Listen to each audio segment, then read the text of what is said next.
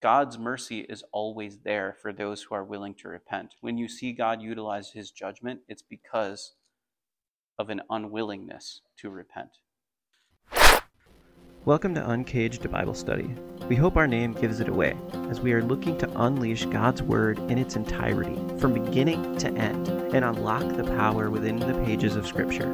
We aim to restore the authority of God's Word in a world that has lost its understanding of doctrinal truths, as well as shed a light on how, from the first page to the last page, the Bible is pointing us towards Messiah, our Savior, Jesus. So we hope you enjoy the Bible study today. And if you did, follow us or share the podcast to help us spread the word around the globe. And if you leave us a five star review, that's a great way to let us know that you say amen and are impacted by what you've heard. So thank you for joining us on this journey. And in the words of Charles Spurgeon, the Bible is like a caged lion, it does not need to be defended, it simply needs to be let out of its cage. Let's unlock the cage together.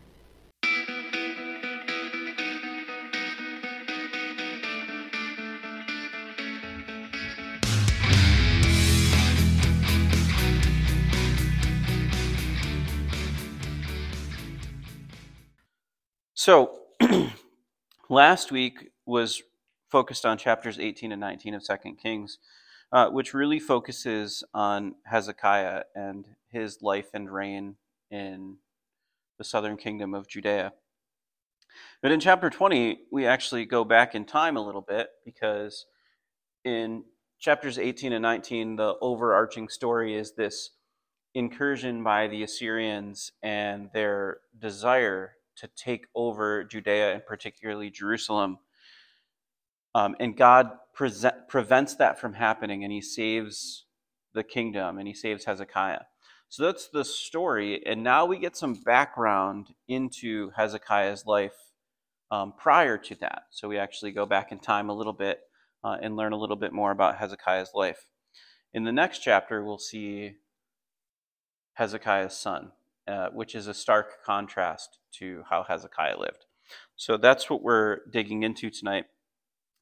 And so, if you think about last week or that incursion and the deal with the Assyrians, um, now we're going back into Hezekiah's life and seeing how he interacted with God a little bit, uh, understanding why and how God protected Hezekiah um, and Hezekiah's faithfulness. So it says, In those days, Hezekiah was sick and near death. And Isaiah the prophet, the son of Amos, went to him and said to him, Thus says the Lord, Set your house in order, for you shall die and not live. So, cheerful message. And uh, Hezekiah then he turned his his face toward the wall and prayed to the Lord, saying, "Remember now, O Lord, I pray how I have walked before you in truth and with a loyal heart, and have done what was good in your sight." And Hezekiah wept bitterly. Uh, so he gets this news. He's sick. He hears from Isaiah that he's not going to make it. And he just prays to God and asks God to remember how faithful Hezekiah has been. And so, verse 4 it happened before Isaiah had gone out into the middle court that the word of the Lord came to him, saying, Return and tell Hezekiah, the leader of my people, Thus says the Lord God of David your father I have heard your prayer I have seen your tears. Surely I will heal you. On the third day you shall go up to the house of the Lord, and I will add to your days fifteen years. I will deliver you and this city from the hand of the king of Assyria, and I will defend this city for my own sake and for the sake of my servant David. So you get a glimpse into Hezekiah's life, and as he is really wrestling with his mortality, he hears from Isaiah that he's not going to make it, and he just prays to God to remember that he's been faithful.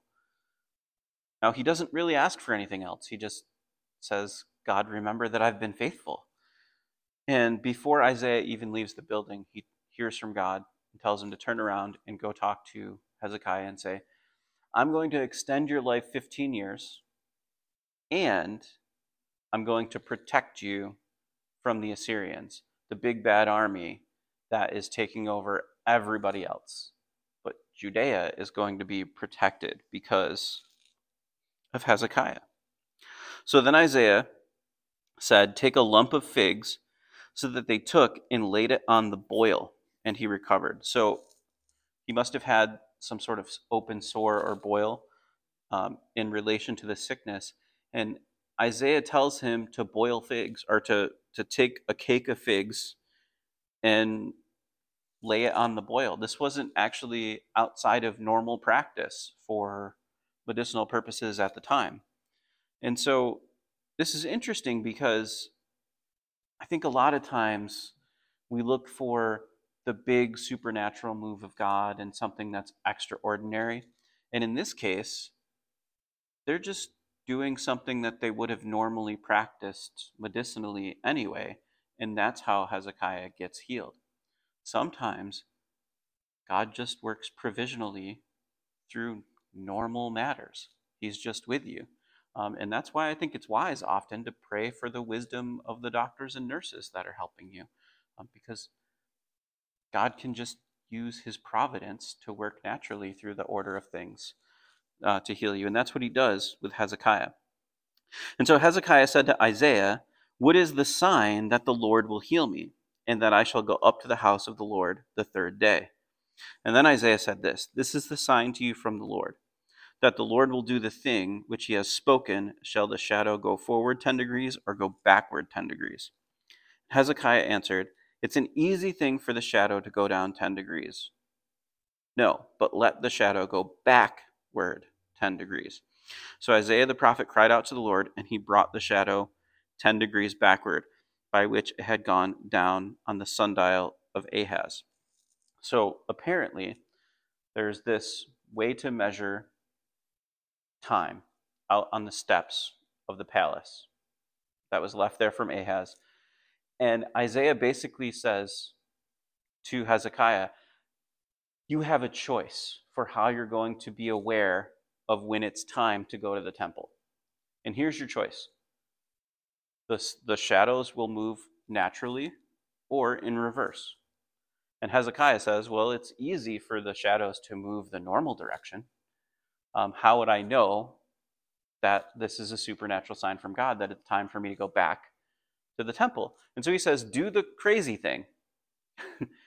do the do, make a sign that I can't miss. Actually, make the shadows move in the opposite direction from the way that it should move naturally on the sundial.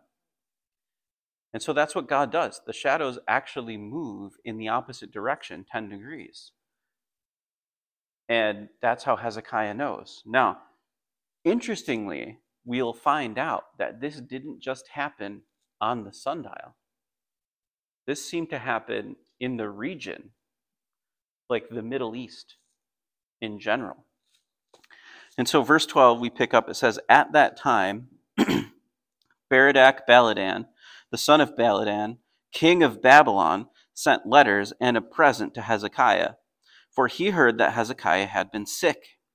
And Hezekiah was attentive to them, and showed them all the house of his treasures the silver and the gold, the spices and precious ointment, and all his armory. All that was found among his treasures, there was nothing in his house or in all his dominion that Hezekiah did not show them. So the king of Babylon, now here's the backdrop of what's happening Assyria is the kingdom that has grown to an enormous size, and they're just swallowing all of the countries and growing, and they're just capturing land and people. On the other side of Israel is Babylon, and they're kind of up and coming. They're not the big kahuna yet, but they're on their way. And Israel's in between. And they're stuck in the, well, Judea is in the middle. And the king of Babylon hears that something strange is going on, and he hears that Hezekiah is sick. And so he goes and visits Hezekiah and brings him gifts. And we'll find out more in a little bit um, about why. But at that time, Hezekiah, while a good and faithful king, also is a little bit naive. And he decides to show the king of Babylon all of the treasures that are held within the kingdom of Judea all of the silver and gold in the temple and in the palace, and all of the goods. basically saying to a neighboring future enemy, here's what you get to plunder if you take us over. Uh, so this ends up not being a very wise move. But then Isaiah the prophet went to the king Hezekiah and said to him, What did these men say, and where did they come to you? So Hezekiah said, They came from a far country from Babylon. And he said, What have they seen in your house? So Hezekiah answered, They have seen all that is in my house. There is nothing among my treasures that I haven't shown them. So Isaiah is trying to get to the bottom of it. And he says, What did you show the king of Babylon? And Hezekiah says, Everything. I showed him all the stuff, all the goods. He's like a kid showing off his new toy. Like, look at this. And uh, Isaiah said to Hezekiah, Hear the word of the Lord. Behold, the days are coming when all that is in your house and what your fathers have accumulated until this day shall be carried to Babylon. Nothing shall be left, says the Lord. And they shall take away some of your sons who will descend from you, whom you will beget, and they shall be eunuchs in the place in the palace of the king of Babylon.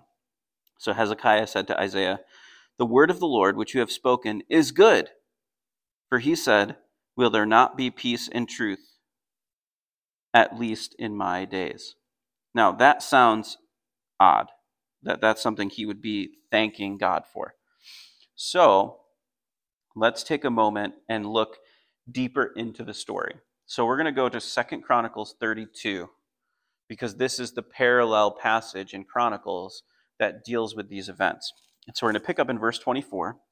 It says, In those days Hezekiah was sick and near death, and he prayed to the Lord, and he spoke to him and gave him a sign. So that's the, the shadows moving. But Hezekiah did not repay according to the favor shown him, for his heart was lifted up. Therefore, wrath was looming, looming over him and over Judah and Jerusalem. Then Hezekiah humbled himself for the pride of his heart and the heart of his inhabitants of the of Jerusalem. So the wrath of the Lord did not come upon them in the days of Hezekiah. So what that is saying is Hezekiah was expecting God's wrath and God's judgment from the kingdom of Assyria. And after Hezekiah was humbled and prayed to God and recommitted his life to him, he is seeing God's mercy in that God will not bring judgment upon the kingdom of Judah during Hezekiah's reign. And that's why he says those things are good. But just a little bit more background, if you jump down to verse 31, it says, Regarding the ambassadors and the princes of Babylon, whom they sent to, to him to inquire about the wonder that was done in the land, God withdrew him in order to test him that he might know all that was in his heart. So now you get a glimpse of why they were there. The Babylonians didn't just come because they heard Hezekiah was sick, but because they were aware of that supernatural event. And what we know about Babylonians and their history is they tracked the stars and the movements, um, and they were sig- significantly interested in astronomy and astrology.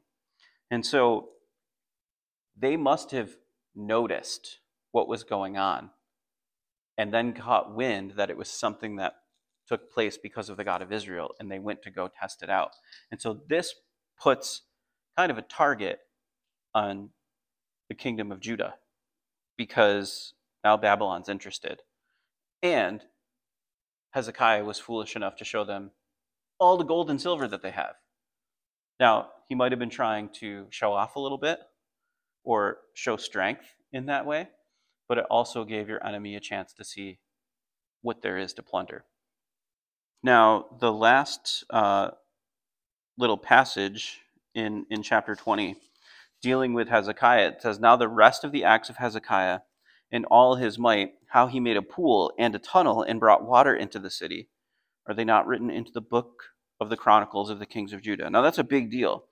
Hezekiah had a construction project that brought water into the city walls so that you could have that makes it a lot easier to deal with a siege because you have access to water inside of your defense system. Um, so that's a big deal. And then Hezekiah rested with his fathers. Then Manasseh, his son, reigned in his place. So Hezekiah, a good king, and you see his commitment to God, and how that extended not only his life, but extended the grace of God on the people of Judah because of the goodness of Hezekiah. But then Hezekiah has a son. His name was Manasseh. Now, chapter 21 opens up with this, and this is really the focus of tonight Manasseh. Manasseh was 12 years old when he became king. And he reigned 55 years in Jerusalem, which, by the way, is the longest lasting king in Judah. Um, I don't know why.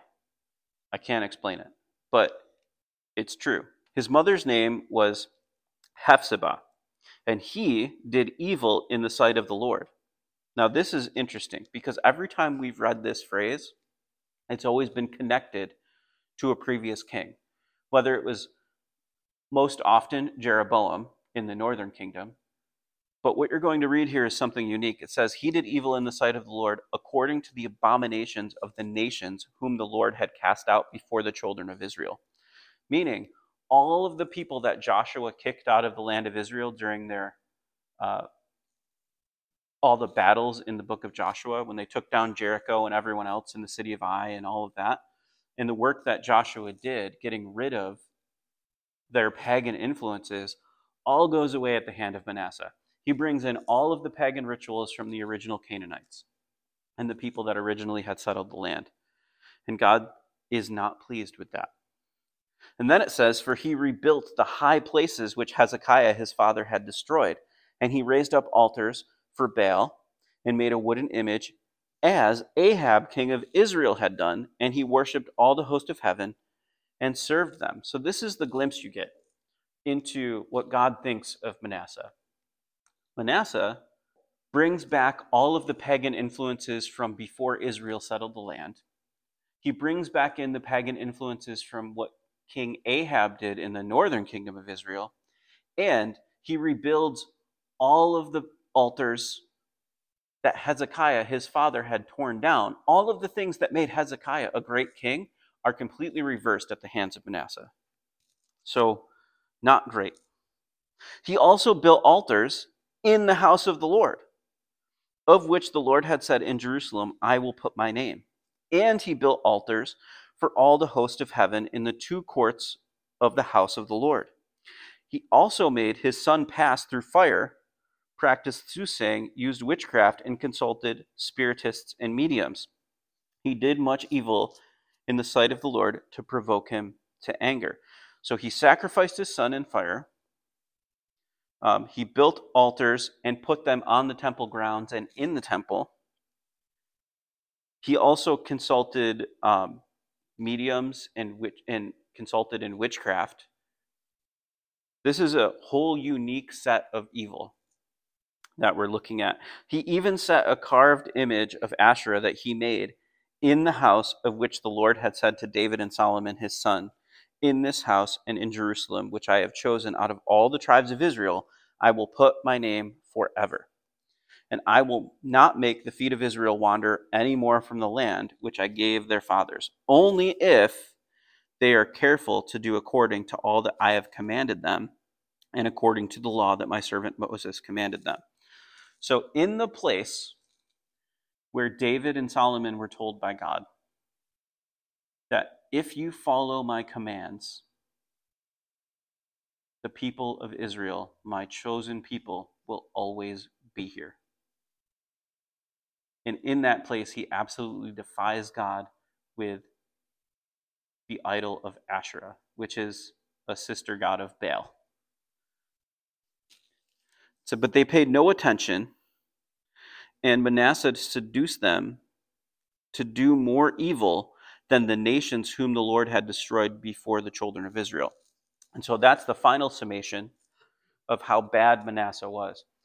God says that he seduced the people to do more evil than the nations that God kicked out of the land to settle Israel in the land. That's how much influence in pagan worship and witchcraft and false worship happened under Manasseh. Now, here's the interesting thing Manasseh was a spiritual guy. He worshiped a whole lot, just not God. And so, you know, you might have heard this phrase in culture I'm spiritual, I'm not religious. So was Manasseh. And this is what God said about him.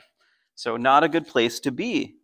Uh, true worship matters. False worship is an offense to God. It's literally the first two commandments. don't put any other God before the Lord your God, and don't create any false idols to worship. And Manasseh has done an incredible amount of both. And so the Lord spoke by his servants, the prophets, saying, Because Manasseh, king of Judah, had done these abominations, he has acted more wickedly than all the Amorites who were before him, and also has made Judah sin with his idols. Therefore, thus says the Lord God of Israel Behold, I am bringing such calamity upon Jerusalem and Judah, that whoever hears it, both his ears, whoever hears it, both his ears will tingle. So God is bringing such a judgment because of how evil Manasseh allows Israel to go that people people's ears are going to tingle when they hear the words of God. And I will stretch over Jerusalem the measuring line of Samaria and the plummet of the house of Ahab. I will wipe Jerusalem as one wipes a dish, wiping it and turning it upside down. That is some powerful imagery. So, first of all, Ahab's line was completely wiped out and destroyed. That is something that is said here. It will resemble getting rid of Ahab, and he will remove the people of Jerusalem like one wipes a dish clean and then flips it upside down. That's powerful.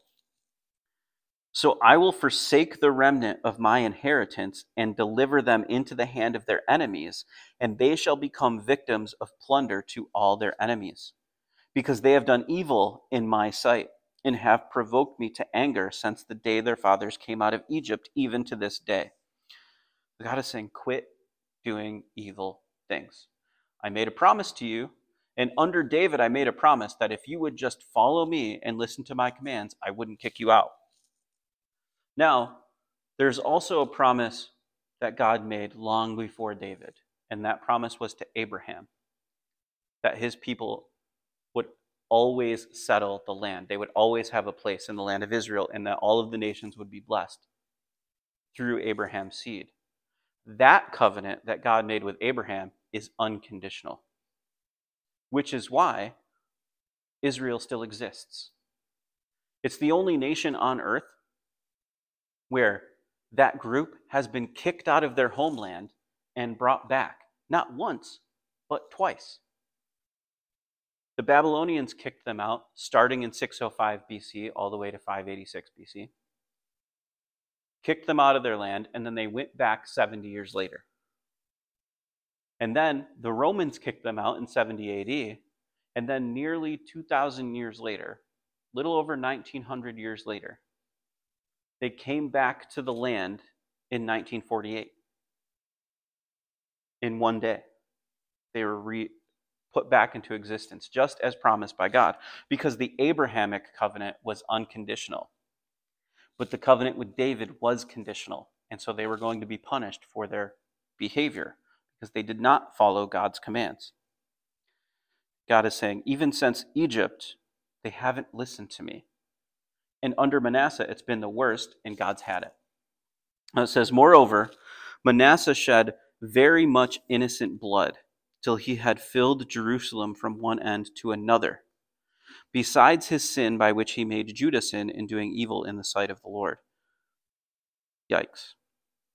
Now, the rest of the acts of Manasseh and all that he did and the sin that he committed, are they not written in the book of the Chronicles of the kings of Judah?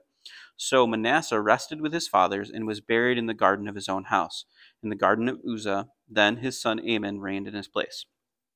Now, I'm going to quickly read through Amon's reign because it's very short, and then we're going to go back to talking about Manasseh real quick. So, um, verse 19 Amon was 22 years old when he became king. He reigned two years in Jerusalem. His mother's name was Meshullemeth, the daughter of Haruz of Jotbah. And he did evil in the sight of the Lord, as his father Manasseh had done. So he walked in all the ways that his father had walked, and he served the idols that his father served, and worshipped them. He forsook the Lord God of his fathers and did not walk in the way of the Lord, Then the servants of Amon conspired against him and killed the king in his own house. But the people of the land executed all those who had conspired against King Amon.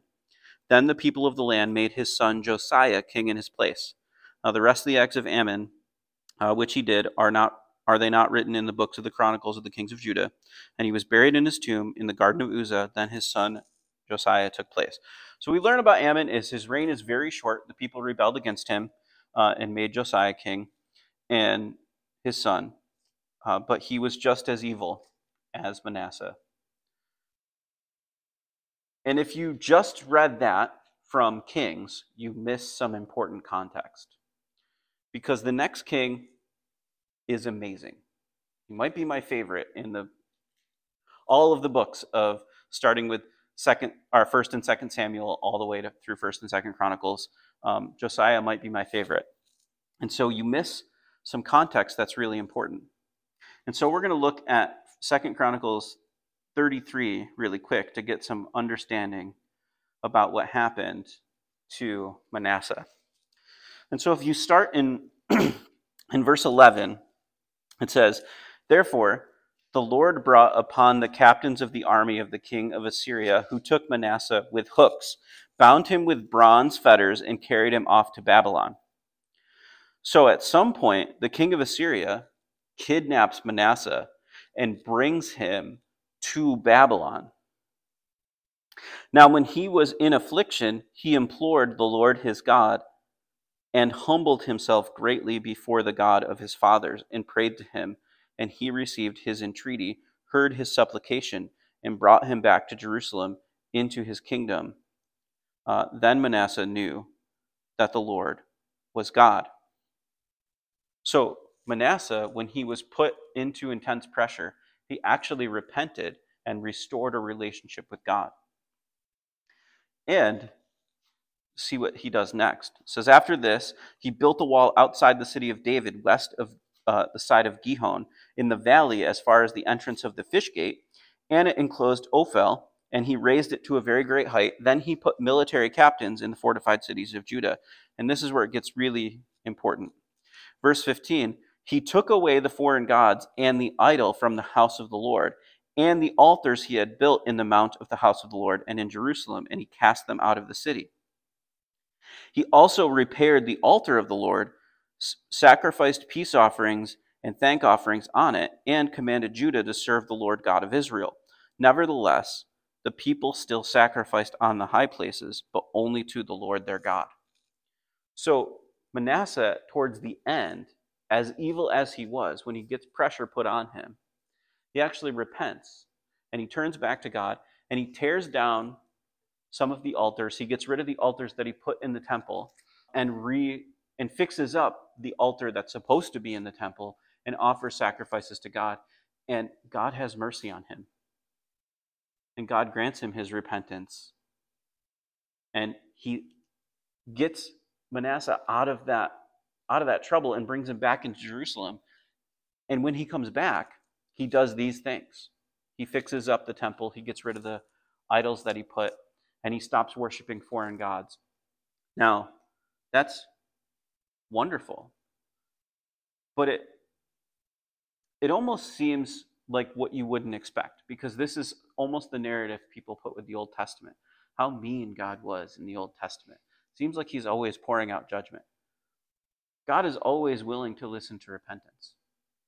And this is the most evil guy in the Old Testament. This is the worst of the worst, and God listens to his repentance and brings him back into Jerusalem. And it was true repentance because as soon as he was safe, he didn't go back to his old ways. He actually started getting rid of the false idols and the false worship. But unfortunately, he dies, and his son, he didn't have enough time with his son for his son to get the message. And so Amon kept Israel, kept the, the kingdom of Judah on the same path that they were that they started on under Manasseh until Josiah comes. And we're going to see something interesting when we get there. But the point is, God's mercy is always there for those who are willing to repent. When you see God utilize his judgment, it's because of an unwillingness to repent. God chose not to destroy Nineveh when he sent Jonah and the people repented. The most evil person in all of Israeli history who offended God the most was saved from his capture and his repentance was accepted. And so it doesn't matter who you are or how far you've gone. God is willing to accept your repentance and grant you mercy because God is a merciful God, full of grace. It's when you refuse to do so that you receive judgment. You refuse to accept his mercy, you receive judgment. And that is the point. Now, uh, I'm excited about next week. We'll be talking all about Josiah's reign. Um, so, with that, let's pray. Father God, thank you. Uh, thank you for this story. God, what a contrast between a king who loved you and wanted the rest of, of the kingdom of Judah to love you and was always willing to seek you out and to just ask that you remember that he was faithful compared to the worst, the absolute worst in Manasseh.